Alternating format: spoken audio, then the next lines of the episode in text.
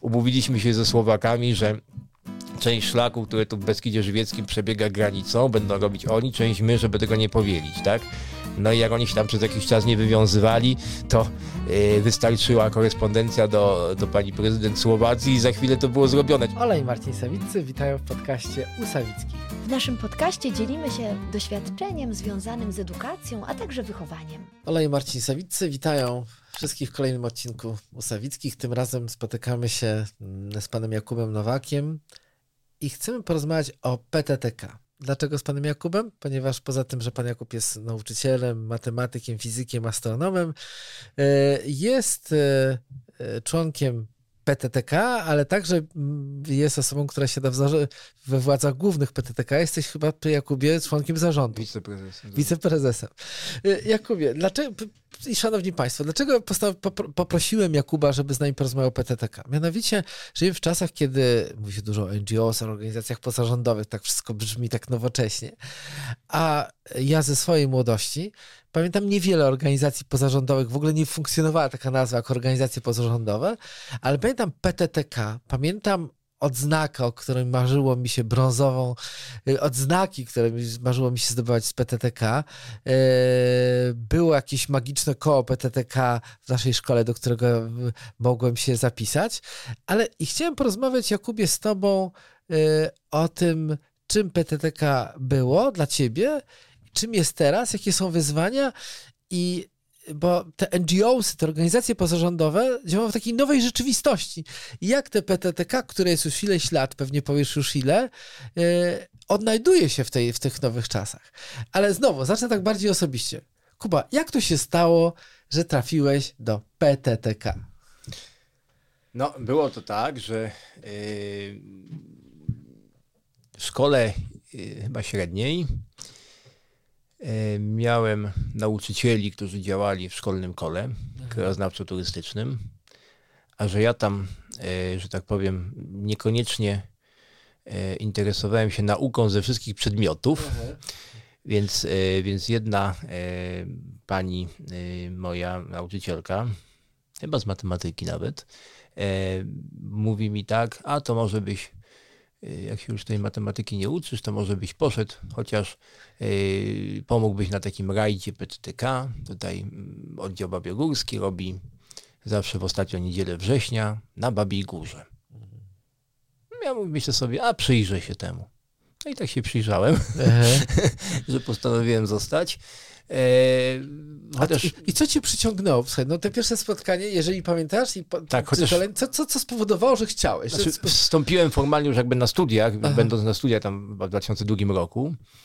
Także w PTTK ja nie mam aż takiego dużego stażu w stosunku do niektórych moich koleżanek i kolegów, bo to jest raptem tam 21 lat. Aha. Podobno za 4 lata jakoś odznakę dostanę, 25 lat w PTTK, bo coś takiego u nas funkcjonuje. E, To, co mnie przyciągnęło, to ludzie. Znaczy, byłem już wcześniej trochę zbzikowany na punkcie gór, głównie gór. Potem się okazało, że PTTK to nie tylko góry. E, To nawet bym powiedział głównie nie góry. Aha. Jak popatrzymy na mapę tą hipsometryczną Polski, to dominuje kolor zielony. My jesteśmy krajem nizinnym. Aha. No ale przyciągnęli mnie ludzie, przyciągnęły mnie ich pasje, mimo że towarzystwo się wydawało dla młodego człowieka. Dzisiaj też się trochę wydaje, być może już trochę takie skostniałe, może to oldschoolowe. oldschoolowe, różnie nas tam nazywają, leśne dziadki i tak dalej, i tak dalej, ale, ale jest w tym coś takiego, co na przykład mnie, mnie przyciąga, mimo że to nie jest łatwe być y, w organizacji, a jeszcze pełnić funkcję w dużej organizacji, y, w stowarzyszeniu de facto, który ma tyle tych różnych aspektów formalno-prawnych niezwiązanych z turystyką. No bo każdy z nas wstępował dla przyjemności, tak? Jeżeli się podejmujesz prowadzenia funkcji społecznej w dowolnym stowarzyszeniu, a zwłaszcza w tak dużym, mającym prawie 70 tysięcy osób, prawie 300 oddziałów, no to tych formalizmów jest tak dużo i tej papierkowej roboty, że człowiek się łapie na tym, no po co mi to było? Ja chciałem tam chodzić po górach, nie wiem, pływać kajakiem, jeździć konno, a nie borykać się z jakimiś sprawami finansowymi, prawnymi, zatwierdzanie sprawozdań finansowych, no to co każde stowarzyszenie czy fundacja robić musi. I odpowiadać za to również, prawda? To, że ktoś działa społecznie, nie zwalnia go z odpowiedzialności prawnej. Słuchaj, a tak nam, a jak długo działa w ogóle PTTK? Bo tak mówimy teraz, Mhm, długo, mhm. jestem tylko 20 Tak. lat, a ile, ile, ile, ile lat ma PTTK? No, y, w tym roku można powiedzieć, że obchodzimy 70-lecie Galicyjskiego Towarzystwa Tatrzańskiego, bo tak się wszystko zaczęło. 1873 rok yy, w słynnym folwarku w dworze Ludwika Eiborna w Zakopanym, aha.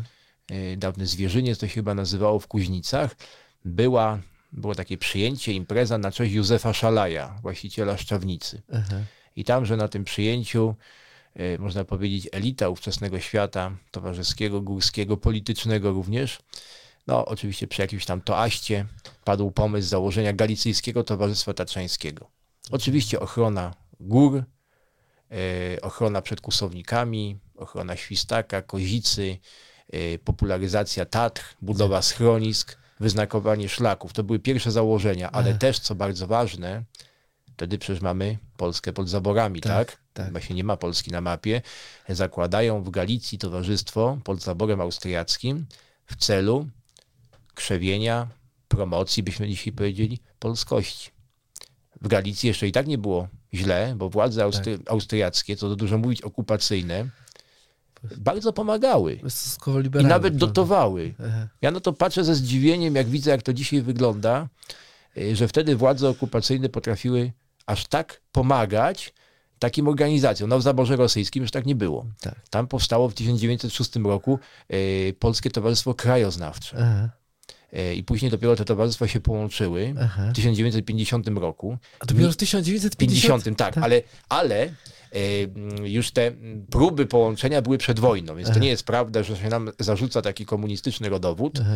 bo rzeczywiście władze w 1950 roku miały chrapkę na to, żeby podporząd- podporządkować sobie również i życie turystyczne w Polsce, Mhm. więc gdybyśmy się nie połączyli, to powstałaby jakaś alternatywna organizacja a la Komsomol, Aha. i myślę, że dzisiaj byłoby biednie. Myśmy trochę uratowali też ten majątek towarzystwa i ten przedwojenny, jednak jeszcze XIX-wieczny etos dzięki temu, ale próby połączenia były już wcześniej, bo na przykład y, w naszym Centralnym Archiwum Turystyki Górskiej w Krakowie odnaleźliśmy korespondencję historyczną z pieczątką y, 1935 albo 38 rok. To mój prezes zarządu głównego jest tu specjalistą od tych historycznych spraw związanych również z Kresami Wschodnimi, z Lwowem. Lwowski oddział PTTK.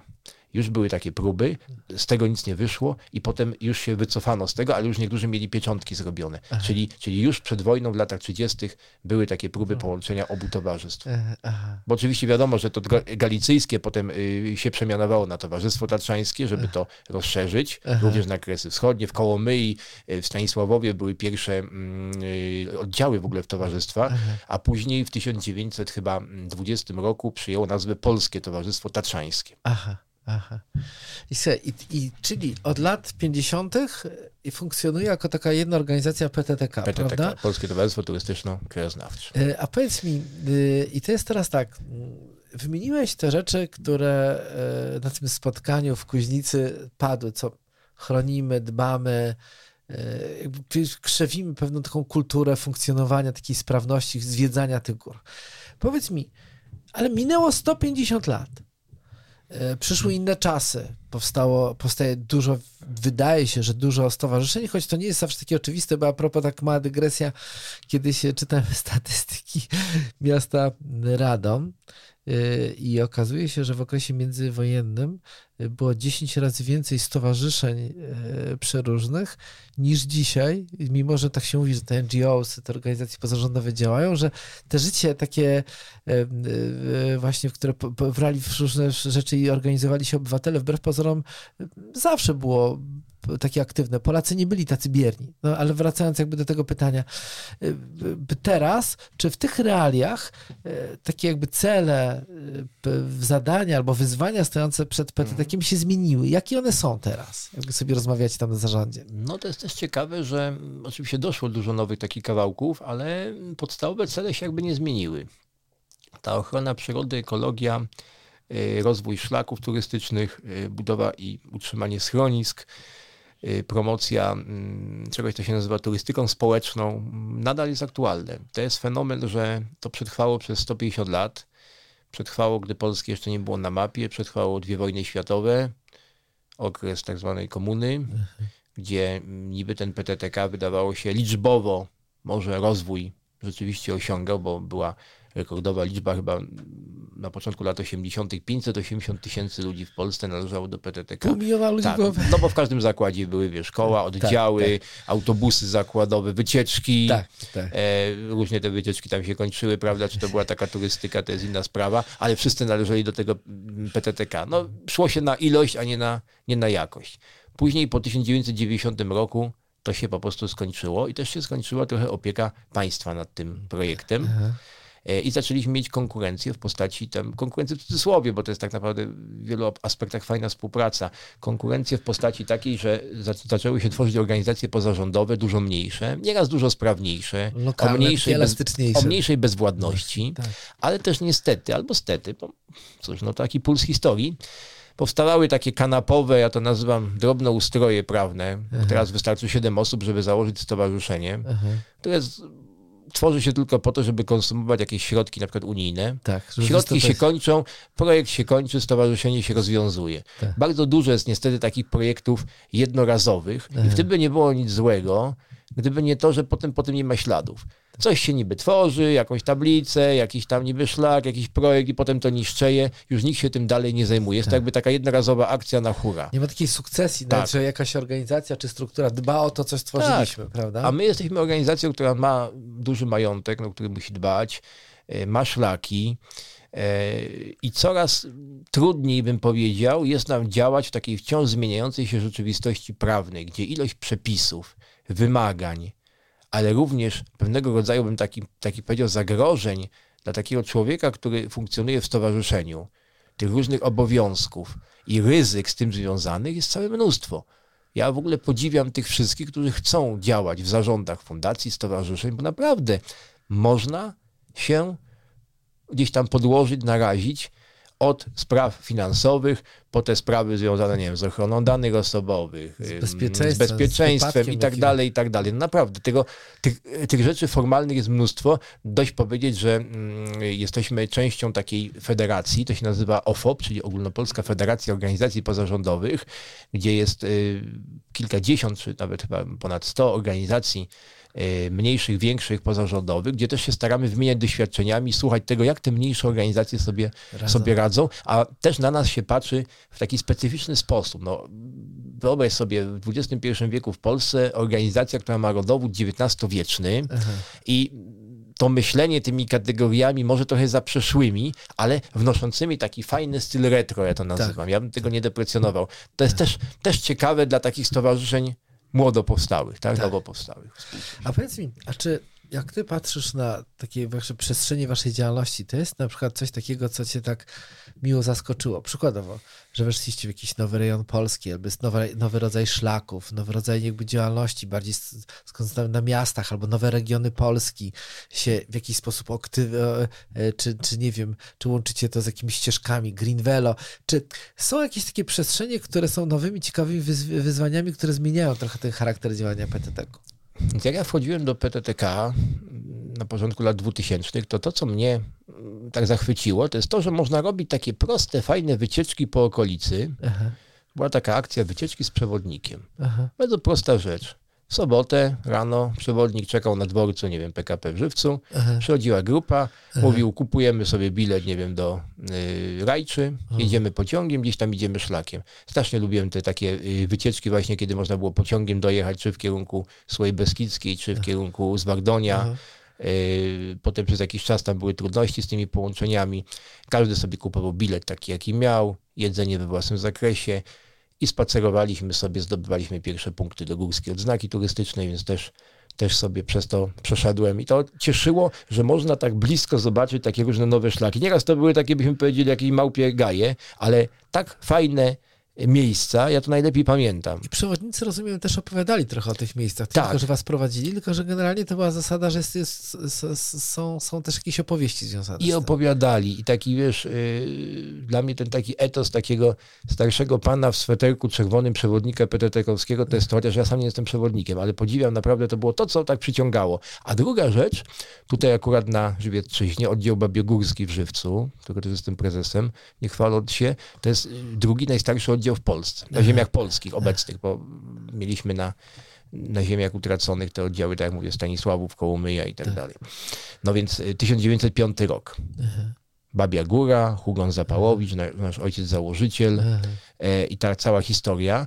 E, tu z kolei mm, nawiązaliśmy współpracę, jak tylko weszło Schengen, a nawet jeszcze trochę wcześniej, e, ze Słowakami i z Czechami. O wiadomo, trochę tam mm, podobny język, więc łatwo się było porozumieć i ci starsi działacze to zainspirowali. Zaczęliśmy się wybierać na Słowację stojąc nieraz tam po godzinie na granicy, nas trzymali autokarami, ale zaczęliśmy eksplorować Słowację, patrzeć jak to jest piękny kraj, dla nas wiele rzeczy, mimo że to wydawałoby się kulturowo bardzo podobny, zupełnie egzotyczna. Dla nich my też byliśmy postrzegani w taki podobny sposób, tak? Nawiązaliśmy bardzo bliskie relacje, przyjaźnie, e, odkrywaliśmy nowe szlaki, widzieliśmy też na przykład, mieliśmy takie porównanie, jak my znakujemy szlaki, jak oni, jak, jak, jak wygląda na przykład działalność klubu słowackich turystów czy czeskich turystów e, w stosunku do nas. Tam na przykład państwo dużo bardziej wspiera e, tego typu działalności. No dość powiedzieć, że na przykład zebranie klubu y, czeskich turystów, jak mieli jakąś tam, y, jakiś jubileusz, było, y, zaprosili nas w sali Senatu w Czechach.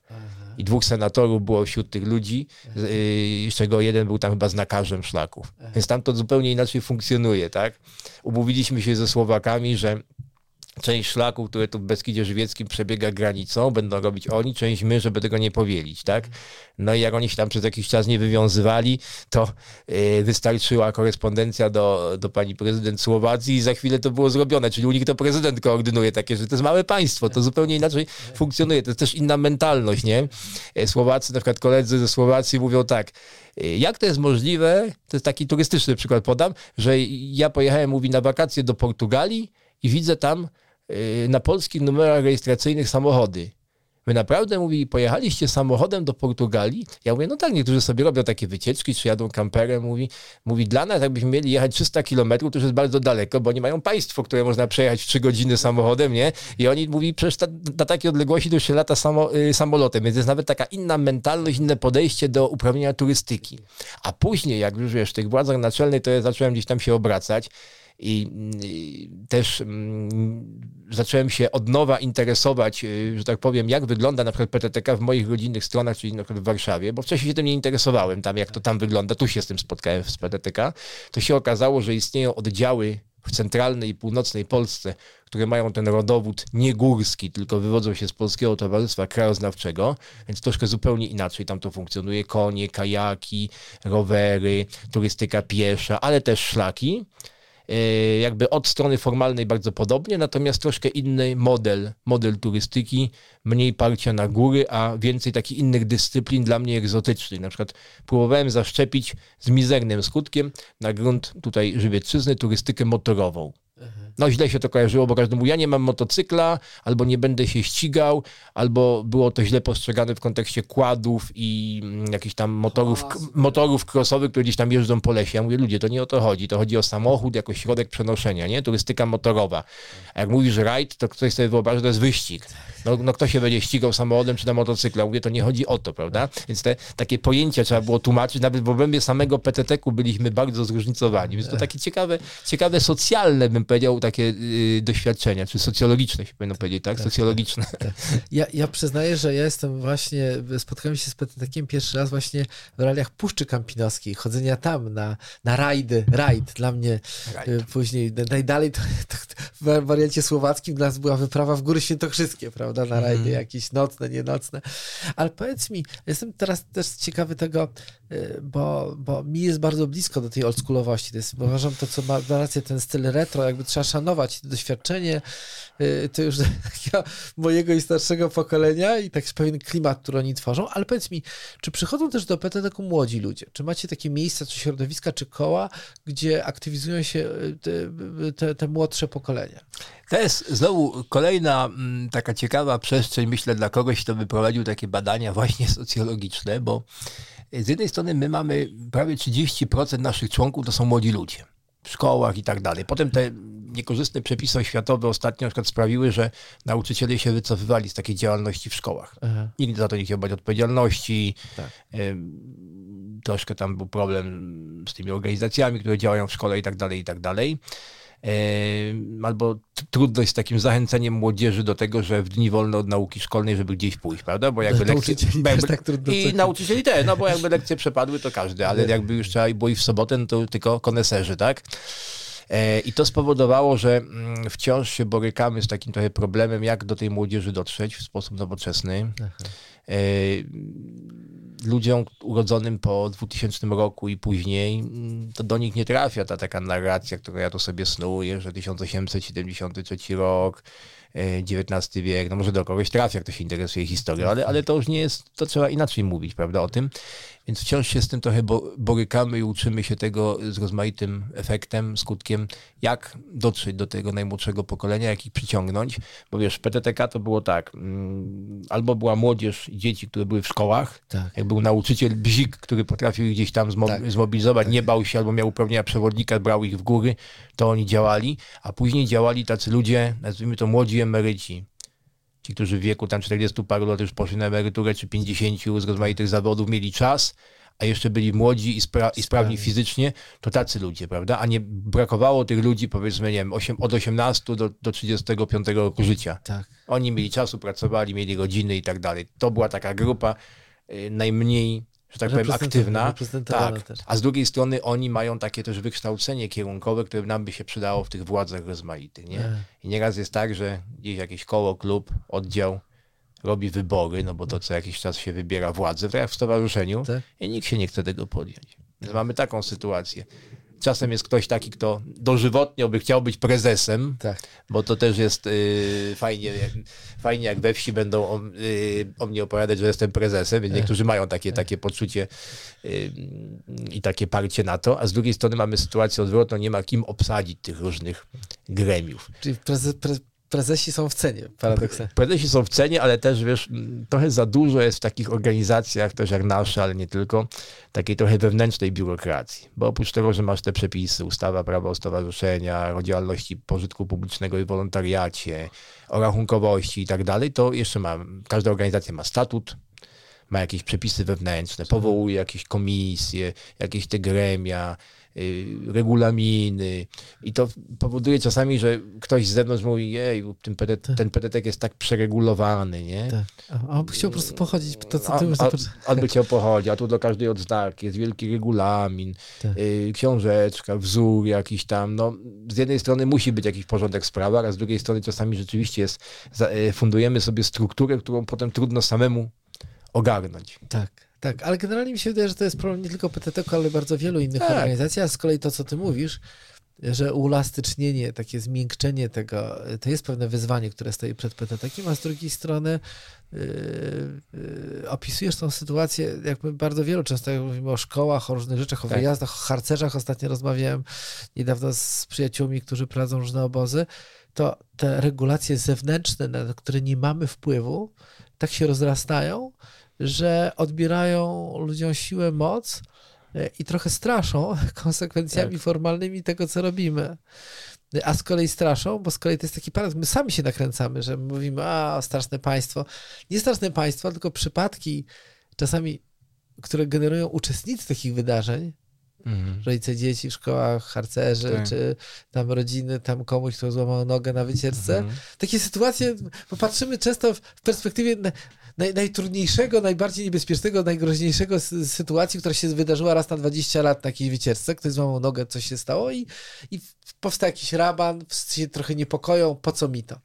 Ale powiedz mi, to tak typu, typu że jakby, jakby rozumiem, mam nadzieję, że nie tylko tej organizacji takie regulacje zewnętrzne jakby nie zabiją.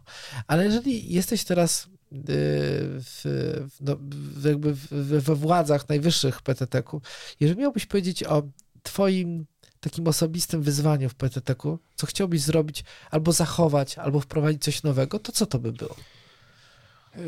Może nie będę oryginalny, ale szykujemy się do mm, kolejnej zmiany statutu organizacji. To jest dużo pracy, żeby zebrać te różne pomysły, ale też wysłuchać ludzi w terenie, jak to ma wyglądać, jaki mają pomysł na to, na funkcjonowanie, co nie działa, powiedzmy, Y, ta y, rzeczywistość, mm, powiedzmy sobie, formalna się zmienia wciąż, otoczenie prawne.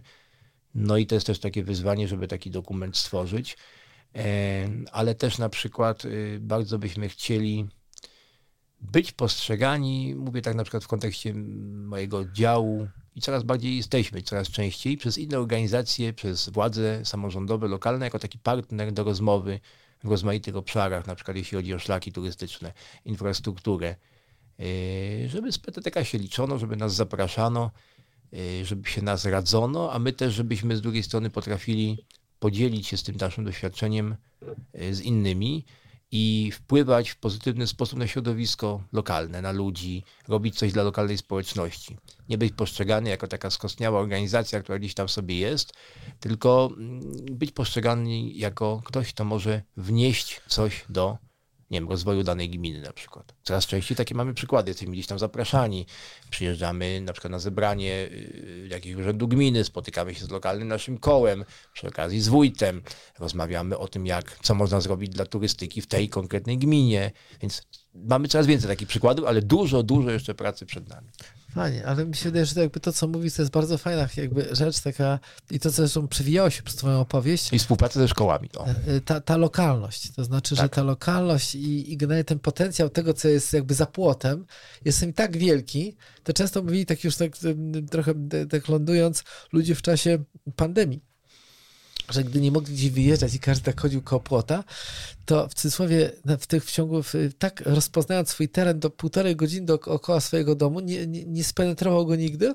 Okazuje się, że jest tyle ciekawych różnych miejsc, szlaków, wąwozów, ścieżek, I to, co ty mówisz, ktoś jeszcze, jest jeszcze ktoś, kto, kto, kto może oprowadzić. Tak. To jest to coś pasjonującego, a z drugiej strony mi się wydaje to, co mówisz, ten drugi aspekt, yy, stworzenie statutu, który by i wysłuchał ludzi i usprawnił działanie, tak. uprościł, to bardzo trzymał kciuki Kuba, bo mam wrażenie, że na wielu przestrzeniach naszego życia upraszczanie tak i ułatwianie działania jest jakby powracanie, wycofywanie się z pewnych rzeczach i upraszczanie działania tak. jest, jest, jest niezbędną rzeczą, żebyśmy w ogóle przeżyli. No i ktoś powiedział kiedyś, że właśnie siłą na przykład towarzystwa są jego oddziały. Tak zawsze było od mhm. początku. Tak. E, a to, co wspomniałeś o pandemii, dla nas to była sytuacja bez precedensu, myślę dla wielu organizacji, ale dla nas, dla tak dużej struktury, ten okres pandemii to była sytuacja bez precedensu w powojennej historii towarzystwa ponieważ... Myśmy się musieli pozbierać i gospodarczo, i finansowo, i osobowo. Mhm. I odeszło od nas, jak to się pięknie mówi, na wieczne szlaki wielu mm, wspaniałych działaczy przez COVID. I tak było. Ponieśliśmy bardzo duże takie straty i do dziś jeszcze trochę liżemy rany po, tym, po tej pandemii. Wiele rzeczy zostało w zawieszeniu, ale też e, spowodowało to pewne takie niekorzystne zjawisko. My już wiemy, to jest trój, że w edukacji, w innych obszarach życia u nas to spowodowało atomizację ruchu turystycznego. Mhm. Bo niektórzy nie lubili, owszem, takich dużych rajdów, mm. ale spowodowało to na przykład takie zjawisko, że jeździ się, nie wiem, samemu, w parach, w podgrupach małych. Ludzie dopiero od nowa wracają do takich wycieczek, powiedzmy sobie, grupowych, autokarowych, Aha. co jest często tańszą formą uprawiania turystyki tak. niż na przykład jazda, no nie wiem, samemu samochodem, tak? Ale, ale nauczyli się już w tej chwili, ludzie są bardziej mobilni. E, kiedyś liczyli na PTTK, a w tej chwili potrafią, nie wiem, rzucić się na paliwo, pojechać w dwa samochody, tak. gdzieś tam sobie zrobić rozstawkę, ten samochód zostawiamy tu, drugi tu, tak, tak. E, no to można sobie wrócić innym szlakiem, prawda? I stali się coraz bardziej mobilni i ta pandemia trochę wygenerowała też takie z jednej strony zaradczość, a z drugiej strony takie postawy w turystyce może bym powiedział, aspołeczny trochę. Aha, taki bardziej tak. nastawiony na, na paczkę, a nie na taką bardziej większą mm, wspólnotę, tak taką jest. społeczność. Tak no to życzymy jakby y, rozwoju tej społeczności, trzymamy kciuki, Kuba, i dziękujemy Ci, bo jakby, jakby przez ten podcast też, także wszystkim tym osobom, które w tych zarządach i oddziałach, bo to takie, opiera się na pracy ludzi społecznej, po prostu, że chcą jechać, siedzieć, rozmawiać, bujać się z tymi fajnymi problemami, a jednocześnie a jednocześnie chodzi też o prostą rzecz, po prostu połazić ze sobą po górach czy po nizinach, porozmawiać, pobyć i nacieszyć się tym światem. Tak Dzie Kuba, dziękuję Ci bardzo za tą rozmowę. Pozdrowienie dla wszystkich członków Polskiego Towarzystwa Turystyczno-Krajoznawczego. Dzięki. I do zobaczenia. Do zobaczenia na, szlakach. Do tak zobaczenia jest. na szlakach. Oczywiście. Do zobaczenia. Dzięki. Dziękujemy. Bardzo dziękujemy Państwu za wysłuchanie naszego odcinka i zachęcamy do pozostawienia komentarzy i podejmowania dyskusji.